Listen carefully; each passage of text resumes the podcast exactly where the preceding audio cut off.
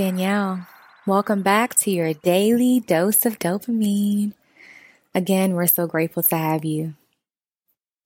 So, the new year is around the corner, and you feel all this pressure to get things done, even in this pandemic. But many of us have been humbled by 2020 and all the plans we thought we were going to be a part of or the goals we thought we'd execute. Let me tell you this I love your ambition. I love your desire to seek more for yourself and those around you. But I want to remind you that it's okay if you don't cross everything off your 30 before 30 list. If you don't get that promotion before you turn 40. If you weren't able to write the first chapter of the book before January 1. It doesn't make you a failure. It doesn't make you weak. It makes you human. And it also could perhaps mean that you still need more time. And please believe me when I tell you I am a go getter. I have struggled for most of my life with not thinking that much of what I've accomplished was enough. But I guess you can say I'm learning to adapt to this part of my life that requires patience and stillness, the part that demands me to shut up and sit down. Silence. Consider how often silence is your teacher. Consider how often silence is your teacher. My beloved sister and childhood best friend shared that in one of her midweek meditations.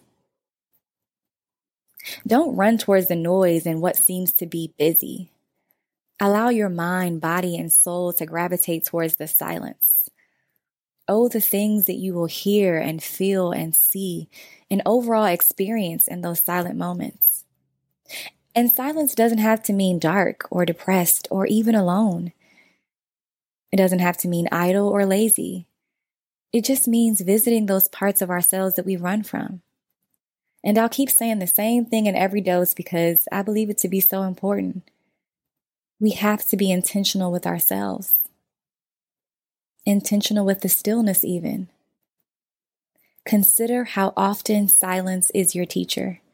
Consider all the lessons that your moments of solitude have taught you.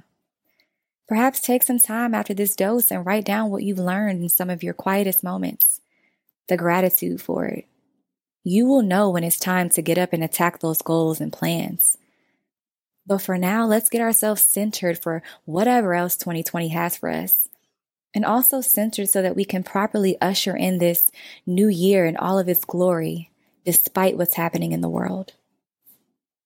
Your affirmation for today is I am transformed by my stillness.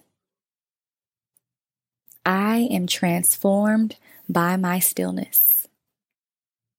Thank you for joining your daily dose of dopamine today. We love you, we appreciate you, and as always, we love your feedback. So feel free to rate, review, and subscribe. And also share with a friend who's going to share with a friend. Okay, thank you. Talk to you soon.